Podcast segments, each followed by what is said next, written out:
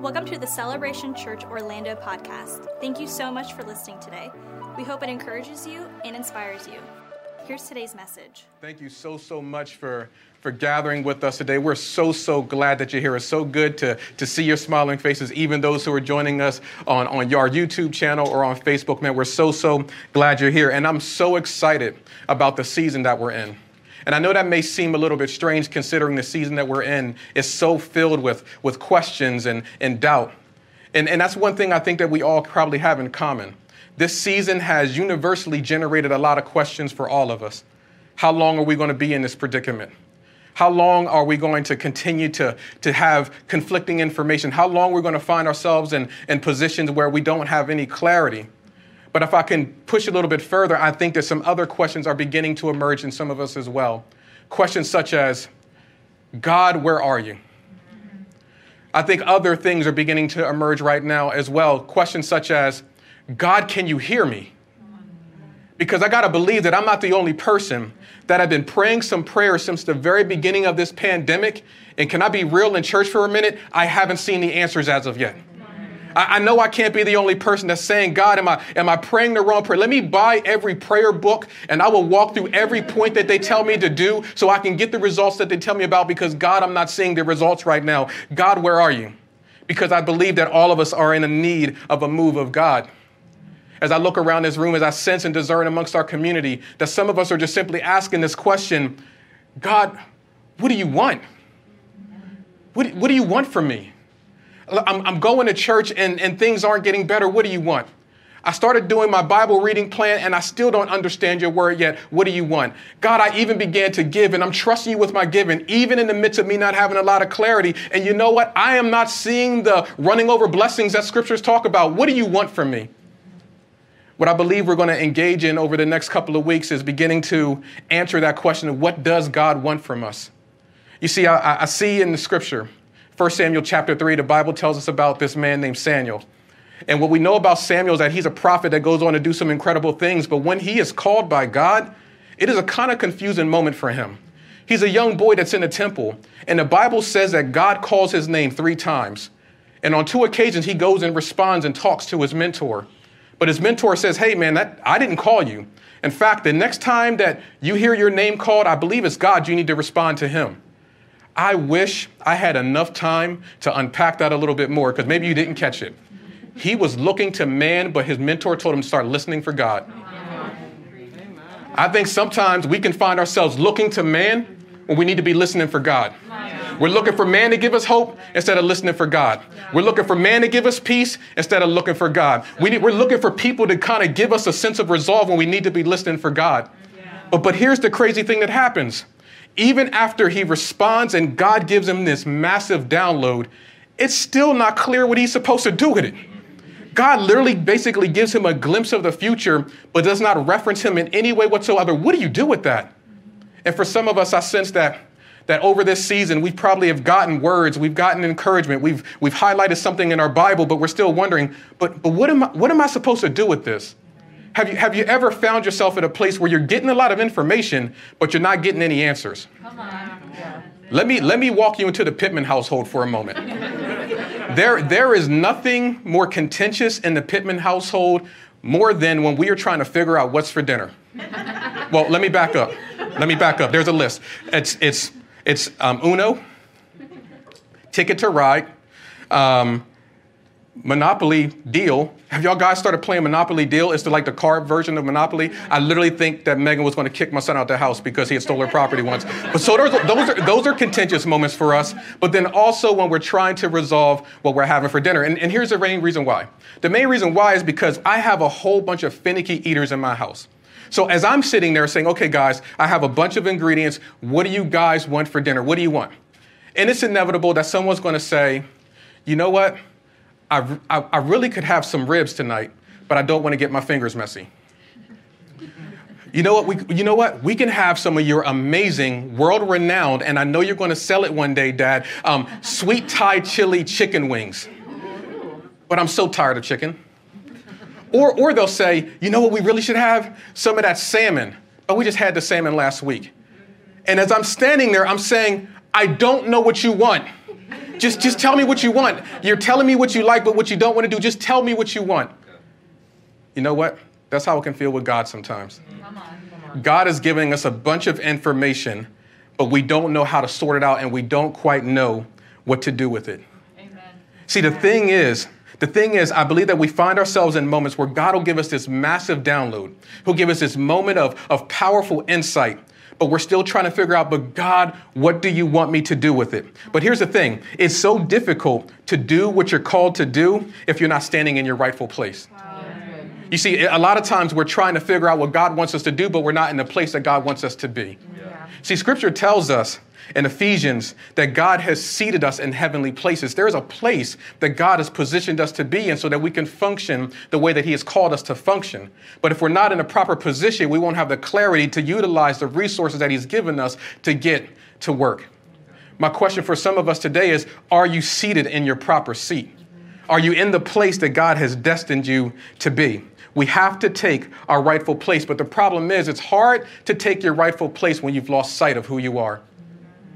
And in many instances, in many seasons, they strip away day by day, and we begin to lose sight of who we are.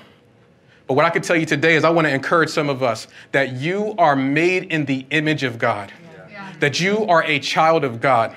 I, I love from the very beginning in Genesis chapter one, the scripture tells us this. It says, then God said, let us make man in our own image, after our likeness, and let them have dominion over the fish of the sea, over the birds of the heavens, and over the livestock, and over all of the earth, and every creeping thing that creeps on the earth. So I creep. Yeah, yeah. Creep.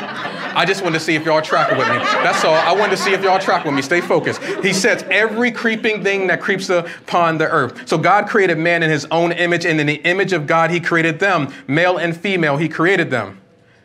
Verse number twenty-eight. And then he blessed them, and he said to them, be fruitful and multiply and fill the earth and subdue it, and have dominion over the fish of the sea and over the birds of the heavens and over every living thing that moves on the face of the earth.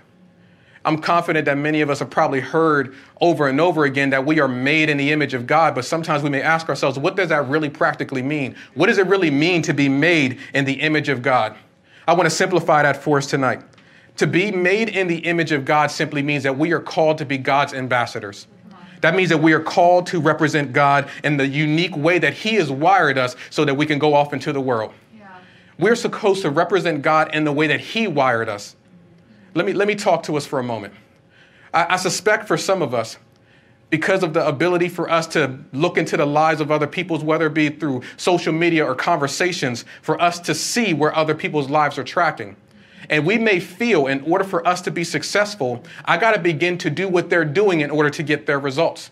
There's podcasts and books that would encourage so much.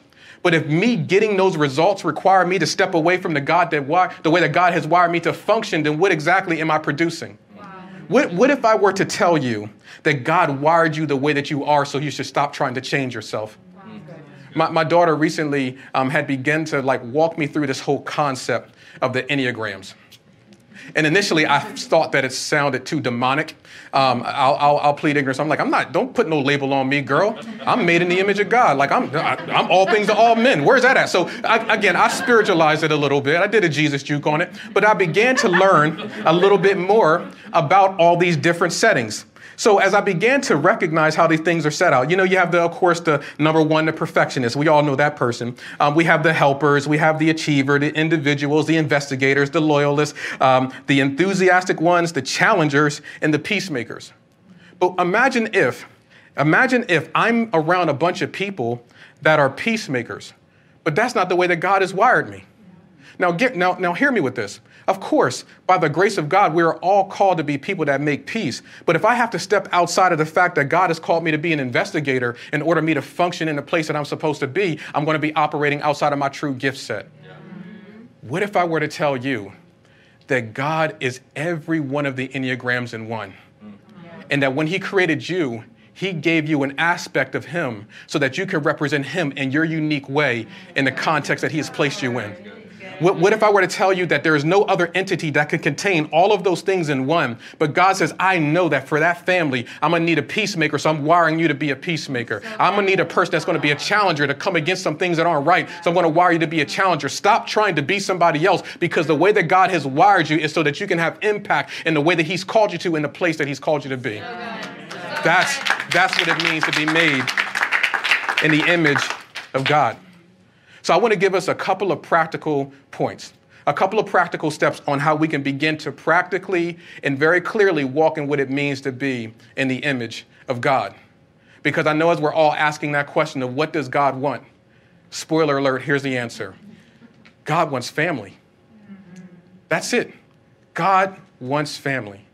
Have we ever paused for a moment and looked at the scripture and considered for a moment why he refers to himself as our Father? When we look in scripture, it tells us in the Gospel of John, chapter one, that we are sons and daughters of God. We see throughout the course of the entire Bible that it's all connected to family. We even look at the life of Jesus and see that his genealogy is connected to David and to Adam. In other words, what scripture is showing us is that God is a God who is very interested in his family. And we are his family. So that means that when I look at you, I don't see you as an individual. I see you as a person who is part of my family. This is why when we begin to look out into a world that is so filled with brokenness and hatred, we have to find ourselves wondering, how do I allow that to reconcile when I'm truly a child of God? Because when I look at someone, no matter how rich or how poor, no matter what their voting preferences, the Bible tells me that we are siblings inside of the kingdom of God. And we know that we have a very real enemy that wants to try to divide that, because if we are joined together, the adversary doesn't have any influence. Listen to me. We're about to go into election season, and I can see right now it's about to get messy. But what if the people of God begin to function like we were family? What if the people of God actually began to be interested about the things of the kingdom, and we could stand united on those things? I know that the adversary is active. I know that he's trying to bring division, but I'm asking for us as a community to begin to recognize that we are family in the body of Christ, and that God has given us assignment to make a difference in the world. What do we look like responding the same way to things that people who don't know God does? But when you're in the family of God, we should, we should function differently. Here, here's a couple of things I want to give us on what does it mean to be in the family of God, and what does it mean to bear the image of God. We're called to reflect. We're called to be reflections of God. You see, I want you to think about this for a moment, how reflections work. It's a, it's a mirror image, so to speak. And, and, and what we know about that is that God is calling us to bear his image. It means to reflect his mind, to reflect his heart, to reflect his spirit, to reflect his hands in every environment that he calls us to go into. We're familiar with that phrase, what would Jesus do? This is the literal embodiment of that. We're called to reflect the behavior of God in every situation that we find ourselves going into. But here's what I know. It's very difficult to reflect the things that we're not in proximity to. And if we allow too much distance to come between us and God, we become more disillusioned about what his reflection really is supposed to look like. We lose sight of the way that we should respond in scenarios because we stop reflecting with the mind and heart of God. But if we can draw closer to him, we can have a better, clearer image of when we look into the mirror of the word of God, and we're grooming ourselves so we can become conformed into the image of the Son, that we can begin to reflect his mind, his heart, in scenarios that even may feel a little bit uncomfortable. You see, as the moon is a reflection from the light of the sun, so are we a reflection of God. And here's the situation. In the same way that we got to make sure that the moon doesn't get obstructed with anything, and otherwise it causes an eclipse, it's the same thing that can happen with us if our pride, our ego, or our preferences get in the way. We stop reflecting God, and we start reflecting our pride. We start reflecting our preferences. But when we're made in the image of God, we're called to be reflections of Jesus. Here, here's the second thing that it means when we're called to be bearers of the image of God. We're called to dominate. Yeah. Yeah. Come on, somebody. Yeah. We're, we're called to dominate. We're not supposed to be in, behind in the fourth quarter. We're called to dominate. See, this is when the scripture says that he has given us dominion. That's what that word dominion means. It literally is dominate. Like, we're supposed to be victorious. This is where we get passages of scripture that says that we're more than conquerors. We're the head and not the tail. We are not supposed to just be screeching by. We're not supposed to just be surviving. We're called to thrive. That's what the Bible says that we're supposed to do. Woo. See, last night I was watching the Lakers play, and they dominated. It was during my message prep, and I was praying. I was praying for the Trail Blazers because they needed it. But but but they but they dominated. It wasn't even close. For those that had an opportunity to check the game out, it wasn't even close. I want us to start thinking with that in our minds. God has called me to dominate, to have dominion. It's not even supposed to be close, not even remotely close. You see, Adam was given the assignment to name every single animal that was brought into his presence. Imagine that a level of dominion and authority, that everything that is brought into his presence, he has the ability to call it what it is. And what Scripture says is that whatever Adam called it, that's what it was. I want y'all to catch on to this, that as things were presented to Adam, he had an opportunity to call it whatever he could, but whatever he called it, that's what it was. Dominion, whatever I call it, that's what it is. That means that when things are presented to me, whatever I call it, that's what it is. That means that when a situation is presented to me about my family, and when every other bit of evidence tells me that it's a hopeless situation, no, whatever I call it, that's what it is. That whenever I am given news about a sickness and I know that the report says that there's no chance of recovery, I understand what that says, but the Bible says, who report will you believe? Whatever I call it, that's what it is. Do you know that the Bible says life and death is in the power of the tongue? That we call those things that be not as though they were. That means that even when the enemy is presenting things in front of you, I don't have to accept the evidence of that. It's going to be whatever I call it. And when I see that the enemy is presenting death, it's not death, I call it life. Whenever the enemy presents brokenness, it's not brokenness, I see healing. I see restoration. When he presents family dynamics that aren't lining quite up, I know that the Bible says that what God has joined together, let no man put asunder. If we began to function with the dominion, recognizing that this situation is not the end of me, it's going to be whatever I call it, because God's word has given me dominion over every place that I place my feet. We are called to be people to have dominion, to operate with faith. Please understand me, friends, that faith is not blind optimism. It's having a divine perspective. So good. It's not blind optimism. I'm just looking at it through the lens of the kingdom. The third and, and final thing that I believe it means when we talk about what does it mean to be image bearers of God is that the third thing is I believe we're called to repeat. Now, now let me explain that a little bit for us. The Bible says that when Adam and Eve were created, it says that he blessed them and said, be fruitful and multiply. Increase. It's not meant to stick just with you, but it is supposed to be something that spreads beyond you. Repeat this process that I've started with you. Yeah. It's supposed to repeat. It's not supposed to stick with you. It's supposed, it's supposed to repeat. You see, the Bible tells us that after God had created Adam, it says that he was just this inanimate object that was laying on the ground, and it says that there was no life in him. But then God breathed into him, and he became a living soul. He became a living being. Church, if we could just grab a hold of the fact that God is breathing on our situation right now, it's not a dead strategy, but it's the breath of God that is animating our very beings. We are carriers of the very essence of God. That means that God has given us everything we need to do in order for us to grow. The Bible tells us that he gives us everything as it relates to life and godliness. So often we find ourselves saying that we can move forward if I had these variables. I could do better if I had these things. And what that does is that actually messes up our theology. And it's the same thing that the enemy tried to present to Eve when they were standing outside of the garden when he said to her, if God really was going to do these things, did God really say these things to you? In other words, God's holding out on you. So when we believe that we can't move forward until we get some more things, what we're actually doing is we're believing a lie from the enemy saying that I don't have anything that I need in order to move forward. But the Bible that I read tells me that he's given us everything that we need. It says just a mustard seed of faith. I may not have it all lined up. I may have a ten-year plan and I can't even get through next week. But can I get to tomorrow? Because tomorrow will lead me to next week, which will lead me to next month, which will lead me to next year. And then I will have my five-year plan. Stop believing that you need more when God has given you just enough. You have everything you need in order for you to move forward. God has created us to reproduce and repeat this process. He's given us his spirit. And with his spirit, we are supposed to reproduce love everywhere we go. With his spirit, we're supposed to reproduce joy, peace, patience, kindness, goodness, faithfulness, gentleness, and self-control. All of those things are in us because we're animated by the very presence and essence of God. He tells us for, for us to have ultimate dominion and authority, but he tells us to repeat this process. It, it kind of sounds a little bit catchy when you think of it, because everywhere I go, I'm supposed to reflect the kingdom of God. I'm supposed to be a reflection of the mind of God. But in addition to that, not only am I a reflection of the things of God, I'm also supposed to dominate where I am and then repeat the process. Reflect, dominate, repeat. Reflect, dominate, repeat.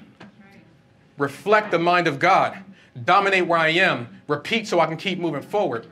Reflect, dominate, repeat. Reflect, dominate, repeat. God has given you everything you need in order for you to be effective in the calling that he has on your life. Reflect his thoughts, reflect his heart, reflect his hands wherever you are. Repeat that process over and again and dominate where you are. Dominate in your family. Function with dominion amongst your coworkers and your friends. Begin to actually operate like you truly believe that God says that you are the apple of his eye. You are part of the family of God. And he loves you so much that he manifested himself in the form of a human, lived a life that we could never live, just so that we can have our rightful place in the kingdom of God. God wants his family. We are made in his image, and he has assigned us to be a reflection of him. He has assigned us to have dominion, because that becomes a testimony, and he's called us to continue to repeat the process, to bring more people into this journey, so that we can populate the globe with people of faith that are a representation of what does it mean to be in the family of God. But I'll say the same thing now that I said earlier. It's so hard to do what we're called to do if we're not seated in our rightful place. If the pilot isn't in his seat, how do we ever make it to our destination? If the quarterback isn't in his position, how do we move down the field? And I sense that many of us have not been moving forward. It's because we're not in our rightful place. We're not at the place that God has called us to be in.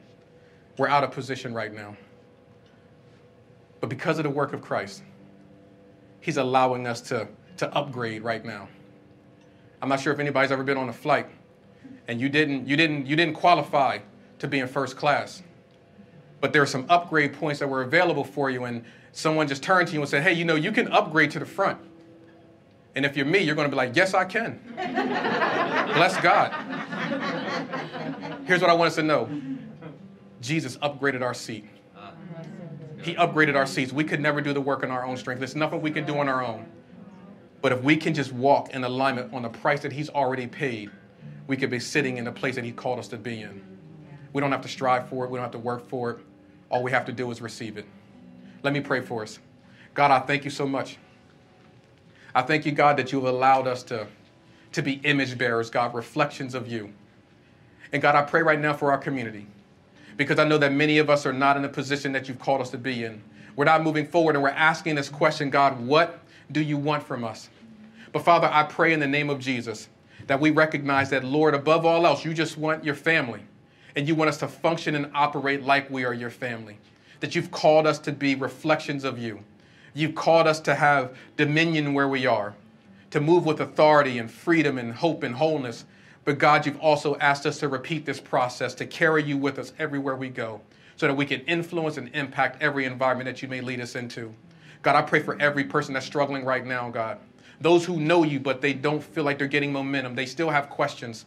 I pray that you bring clarity. For those who are losing hope, I pray that you give them hope. For those who are distant from community, I pray that you begin to strengthen them right now. And Father, we surrender all of this to you in Jesus' name. Amen, amen. And amen. You know, what I also know is there's probably some amongst us that are that are taking inventory of our lives, and we're saying that right now we're away from God. If we were to be honest with us, the, the truth of the matter is if Jesus has upgraded our seat, we're not even on a plane right now. We're away from God. But I want to encourage you, if that's you, whether you're in this room with us or, or maybe you're watching us online right now, I want you to go ahead and, and boldly take that next step. Surrender your life to Jesus. All you have to do is receive it and get your rightful seat. We believe that the Bible tells us this, that if we confess with our mouths and we believe with our hearts that, that Jesus died on the cross and that he rose from the dead, that that, that that belief alone is the thing that allows us to be in the family of God, that allows us to have our rightful seat without us ever having to work for it. If that's you, I want to invite you to pray this prayer with me. And after that, we're going to go into a moment of worship to seal this all in. But I want you to pray this with me if that's you. Lord Jesus, I surrender my life. I repent of my sins. I believe that you died on the cross and that you rose from the dead, and it's because of that belief I am saved. Fill me with your spirit and order my steps. In Jesus' name, amen. God bless you. We're so proud of you. We're going to celebrate with you. But church, as a family, can we all stand up together? Let's go back into worship and let's exalt the name of Jesus together one more time. We sing, all the earth will shout your praise. Our hearts will cry. These bones will sing. Great.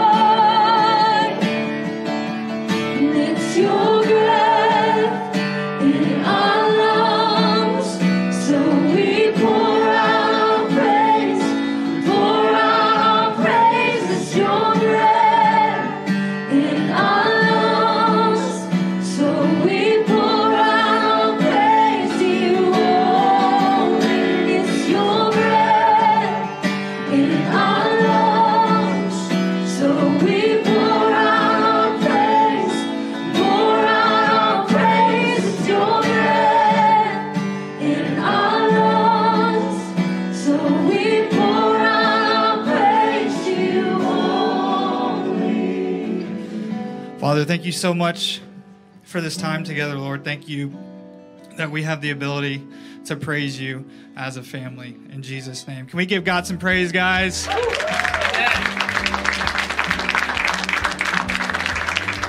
like Pastor Keith mentioned tonight, we, we are a family. And if you made a decision to follow Christ, you are now a part of our family. So welcome to the family. I keep saying that, but welcome.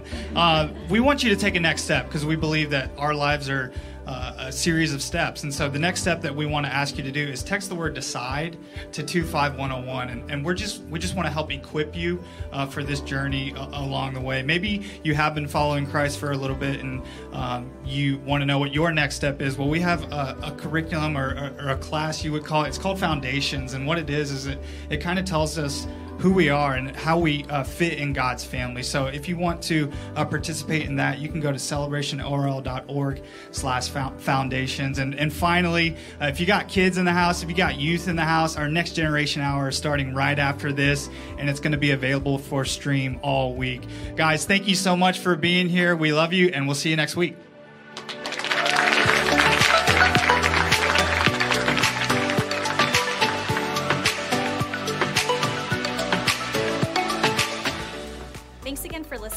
We hope you enjoyed today's message.